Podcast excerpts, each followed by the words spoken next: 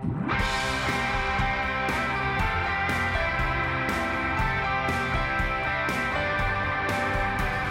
to the Sale Street Podcast. We hope you enjoyed this week's message. And for more information about our church, visit salestreet.org.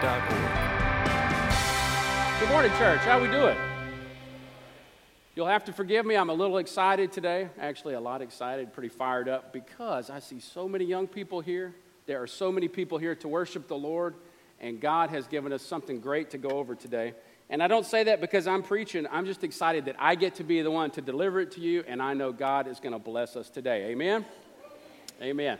All right, I'm Jeff Bankins, one of the elders here, and uh, I'm normally in uh, Children's Church or Kidsville because that's where I spend most of my time. But every now and then I get to come speak to you, which I really look forward to. So uh, I'm glad y'all had D now. I'm glad to see so many people that used to be students of ours in Kidsville that are not only growing up, but they're growing in their faith. Amen? Amen. All right, so today I'm going to say a prayer again, and then we're going to get with our text. Lord, I thank you for this opportunity to speak to everyone today. And I pray, God, that we would not just speak words, but that you would use me to proclaim your truth to everyone that is in this building and listening online. And uh, I just ask, God, that you help our time to be uh, great together. And uh, I just ask, God, that you uh, Bless the words that come out of my mouth and help me, Lord, not to say anything that would detract from your word and your truth. And I pray this in Christ's name. Amen. All right, so we're reading Mark chapter 2, verses 1 through 12. So I'm going to read that for you, and then we'll kind of go verse by verse afterwards. Okay? Starting with verse 1. And when he returned to Capernaum after some days, it was reported that he was at home, and many were gathered together so that there was no more room, not even at the door. And he was preaching the word to them. And they came bringing to him a paralytic carried by four men. And when they could not get near him because of the crowd, they removed the roof above him. And when they had made an opening, they saw, excuse me, they let down the bed on which the paralytic lay. And when Jesus saw their faith, he said to the paralytic, Son, your sins are forgiven. Now, some of the scribes were sitting there questioning in their hearts, Why does this man speak like that? He is blaspheming. Who could forgive sins but God alone? And immediately Jesus, perceiving in his spirit that they thus questioned within themselves, said to them, Why do you question these things in your hearts? Which is easier to say to the paralytic, Your sins are forgiven, or to say, Rise, take up your bed and walk? But that you may know that the Son of Man has authority on earth to forgive sins. He said to the paralytic, I say to you, rise, pick up your bed, and go home. And he rose and immediately picked up his bed and went out before them all, so that they were all amazed and glorified God, saying, We never saw anything like this. All right, so in our first verse, we see that it says, He returned to Capernaum at home. So if you remember, last week we finished Mark chapter 1. By that time, Jesus has made Capernaum his home base, probably at the home of Simon and Andrew. And if you remember, not too long ago, in verses 30 and 31 of Mark chapter 1, that's where Jesus healed Simon or Peter's mother in law. So we believe that's where his home base was at Capernaum. We also know that his fame spread abroad because remember, he told the leper in the message we went through last week don't tell anybody what happened. Did the leper listen to Jesus? No, he did not. But how could he not tell everybody what Christ had done for him? He was healed of something that kept him from seeing every person he ever knew, from touching another human being, and Christ healed him of that and made him clean all over again. So after Jesus made it uh, possible for him to be around others, Jesus' fame spread abroad, and now everybody knows who Jesus is, and they all want to see the healer. and in Mark chapter 2, Jesus comes back to Capernaum, and the people were packed in this house like sardines. And here's a side note uh, reading Mark alone does not give you the full picture of what's going on here between the end of chapter 1 and the beginning of chapter 2 what's a good idea to do is to read the Gospels and the Scripture itself as a whole so that we have a more well rounded view of what's going on. So, reading the other Gospels helps us get the whole story. And if you want to do that in your own time, I would suggest you read Matthew 8 and 9. That is Matthew's parallel to what's going on uh, in the text we've been going over lately. And it will help you understand that Jesus was up to a lot. He's been traveling all over the place. He's gone to heal people that are full of demons that weren't even Jewish. Um, he's been traveling by boat and lots of other things. He's been very busy, to say the least. Okay?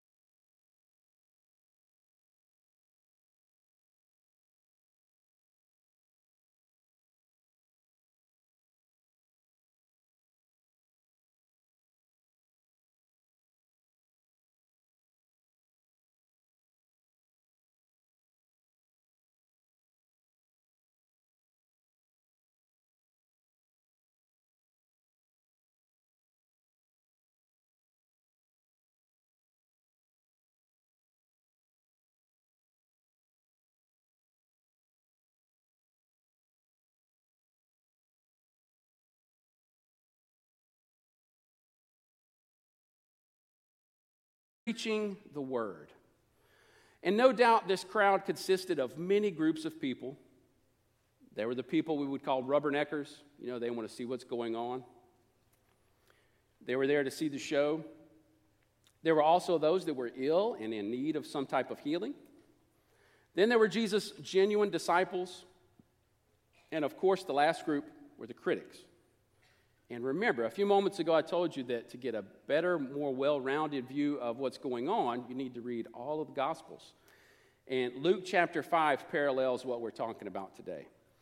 Luke chapter 5, verse 17 uh, tells us where these critics came from and how many of them there were. All right? Luke 5 17 says, Pharisees and teachers of the law were sitting there, and this is inside that home at Capernaum, who had come from every village of Galilee and Judea and from Jerusalem. This is another example of reading the Gospels and Scripture as a whole, as I said, to give us the whole picture.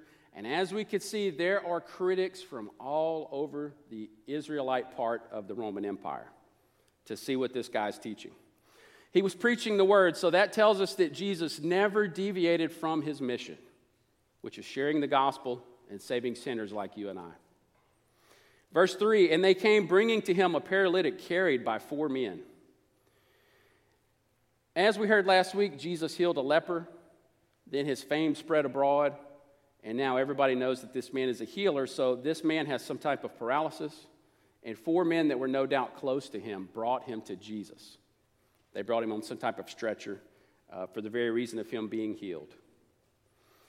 Verse 4 says, And when they could not get near him, meaning Jesus, because of the crowd, they removed the roof above him.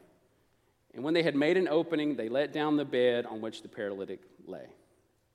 Now, remember, this is a time before electricity. Uh, it was not the type of roof we have here.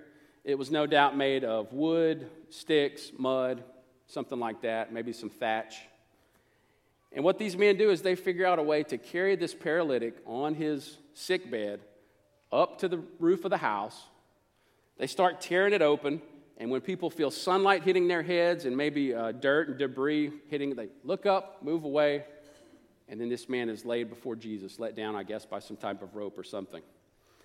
But the main point of that is these men, these four men, did whatever it took to get their friend, their companion to Jesus because they knew Jesus is the answer that this man needed. And that's how we should be with those around us uh, that need Christ. Verse 5 And when Jesus saw their faith, he said to the paralytic, Son, your sins are forgiven. Jesus was moved by the faith of these men. And we don't know if it was just the four companions or if it included the paralytic, but that really doesn't matter. The important thing was Jesus knew their faith and Jesus got to the heart of the matter. He didn't start off healing the man's physical ailments, he forgave him of his eternal sickness, which was his sin debt something that we all have in common. So he got to the heart of the matter and he took care of the man's real problem first. And Jesus, remember this Jesus always had the authority to forgive sin, but that was not ultimately accomplished until fut- the future time when Jesus would die on the cross, because it took that death on the cross to pay for our sins. So don't ever forget that. Jesus had to go through that in order for our sin debt to be paid for. Verse 6 Now some of the scribes were sitting there questioning in their hearts, Why does this man speak like that? He is blaspheming. Who can forgive sin but God alone? So notice two things there. The scribes rightly believed that only God could forgive sin. They were right about that. But they also accused Jesus of blasphemy because he was actually speaking the truth. He was God, therefore, he was able to forgive sin. And remember, like I said a while ago, that would ultimately come to fruition through his death on the cross. In verse 8, this is our first instance of that word we talked about a while ago. And immediately, Jesus, perceiving in his spirit that they thus questioned within themselves, said to them, Why do you question these things in your hearts? This is another indication that Jesus was no ordinary man. You see, he was able to read their unspoken thoughts and intentions, again, because he's God. And then verse 9, he says, Which is easier to say to the paralytic, Your sins are forgiven, or to say, Rise, take up your bed, and walk? And if you'll notice throughout the Gospels, what Jesus likes to do to his critics, those that are trying to oppose him or stop him in some type of way, he will often present them with something that they cannot answer or that they will not be willing to answer. And that's what he does here. He presents them with something they were unable to answer, and then at the same time, he's also indicating that sin and sickness are somehow related. The reason he does that is because Jewish thought at the time, based on their understanding of the Old Testament, was that sin and illness were interrelated. Now, are we saying that every time someone is sick with an illness, it's their fault because they sinned? We're not saying that. But the Old Testament does indicate that there is some type of interrelatedness between sin and sickness. Uh, a couple of places they would have got that from would have been in the Psalms. We're going to first read Psalm 103, or at least a few verses of that psalm. And by the way, this is called a cross reference, and I just want to tell you for a moment what we do in Kidsville. What we do every week is whatever Drew or one of the other gentlemen are preaching on, we do the same thing in Kidsville. And what we also do is we always make sure we use cross references to help the kids get a better, more well rounded understanding of the scripture so that when you study at home, they know what you're doing and you can work better together. Amen? So, this is what I tell them a cross reference is basically this, just in case there's anybody here that doesn't know. I'll explain it to you in simple terms. We're in Mark chapter 2. We need to better understand something that's way over here in the Psalms. So we're going to go across the Bible to another spot that will help us get a better understanding of what we're reading. The reason we do that is the best place to help you understand the Bible better is to read more of the Bible, right? So you use the Bible to help yourself explain the Bible. All right. So, Psalm 103, this is where we're talking about sin and illness being interrelated and how the Jewish thought uh, found that, which would have been in the Old Testament. It says, Bless the Lord, O my soul, and all that is within me. Bless his holy name. Bless the Lord, O my soul, and forget not all his benefits. And here's where it comes. Verse 3 Who forgives all your iniquity, who heals all your diseases. So, right there, there's one of the spots they would have got that idea from. Another one would be in the first verse of, not the first verse, rather, the 17th verse of Psalm 107. Psalm 107 17 says, Some were fools through their sinful ways, and because of their iniquities suffered affliction. And so you see, this is another spot where sin results in some type of disease, sickness, or affliction. All right, and then our last cross reference it's not necessarily going to be about sin and illness being connected somehow. It's really going to remind us that only God forgives sin. Okay, and that comes from Numbers 4:18. We're just going to look at the very beginning of that verse. It says, "The Lord is slow to anger and abounding in steadfast love, forgiving iniquity and transgression." And so all these cross references are reminding us is that sometimes sin and illness are, collect, are connected, and only for God can forgive sin. And that's very important to what's going on in this passage. All right, so let's look at verses 10 and 11 of Mark chapter 2. It says, But that you may know that the Son of Man has authority on earth to forgive sins, he said to the paralytic, I say to you, rise, pick up your bed, and go home. Remember, a few moments ago, we said that Luke shows us that this crowd is full of religious experts and critics. Mark lets us know they're not pleased with Jesus. They also understand Jesus' syllogism in these verses. Now, who in here until, well, not even yet, who does not yet know what a syllogism is? Guess what? I didn't know until I started studying this week for this sermon.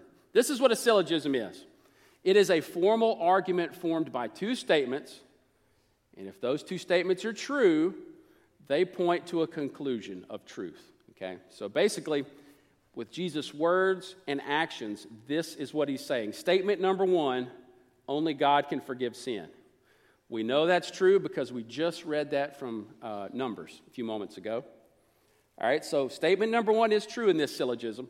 Statement number two, he's saying, I, Jesus, and forgiving sins.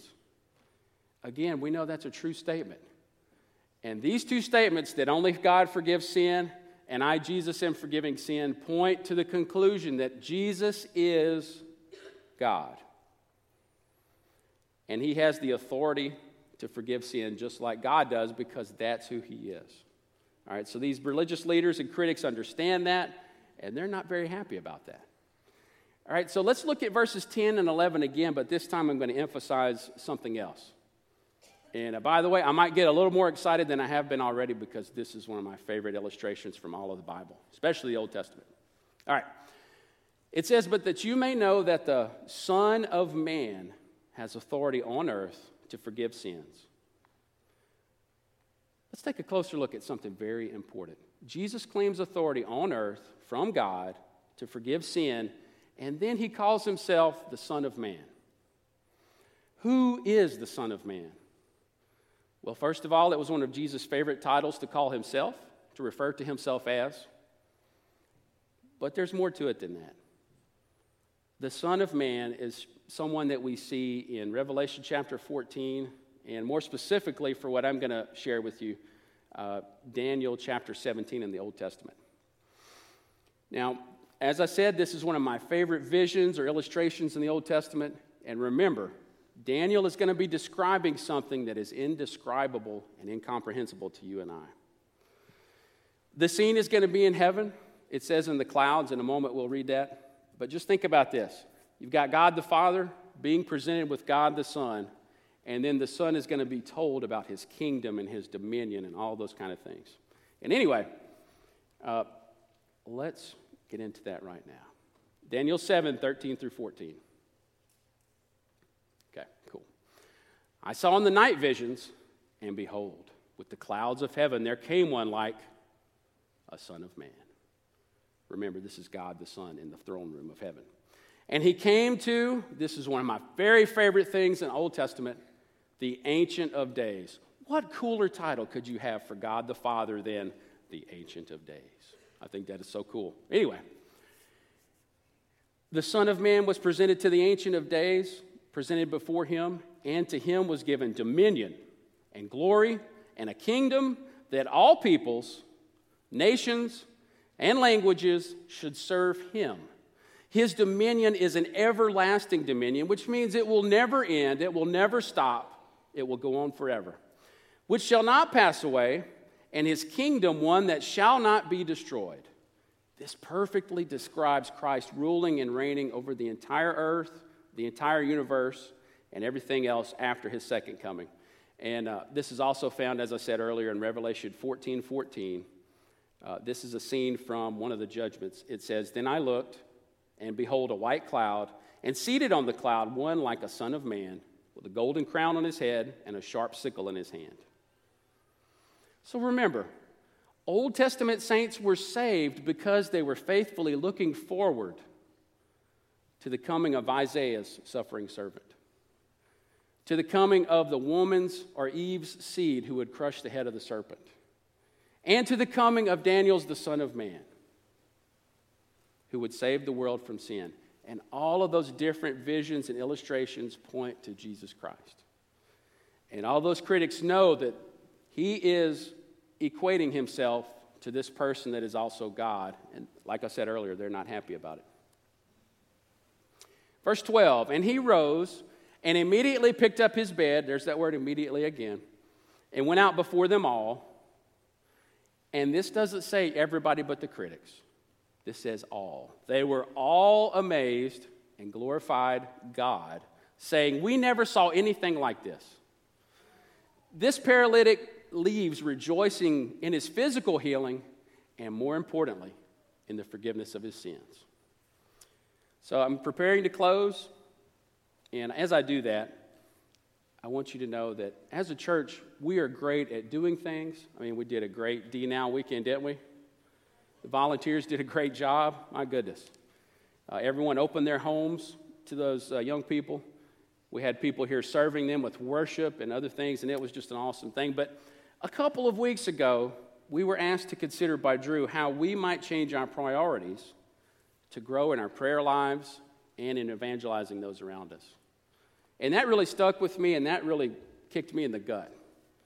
And so I, I hope to add to that kick in just a moment but in a good, godly way. At Sale Street Baptist Church, our aim and goal is to train and empower disciple makers.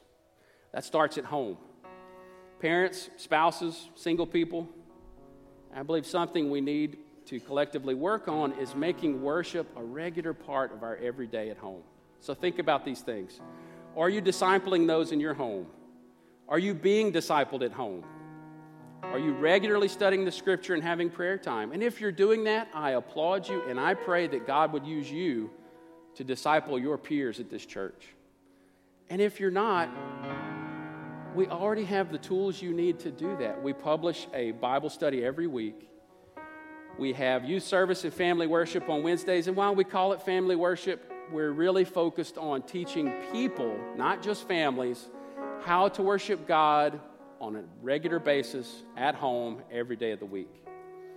And uh, if you're not doing that, I would suggest you start with five to 10 minutes of each day worshiping, praying, and studying God on a consistent basis. And if you will do that, it will not only change your household, it will change the future of those around you because God will use you in a more powerful way to evangelize those around you. And uh, here I'm closing.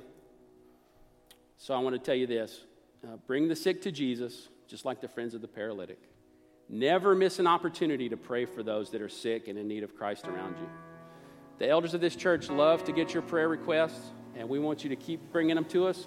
But I do want to ask you one more thing. Before you bring your prayer request to us, please remember pray for those people yourselves because you oftentimes are more in touch with them than we are. Amen.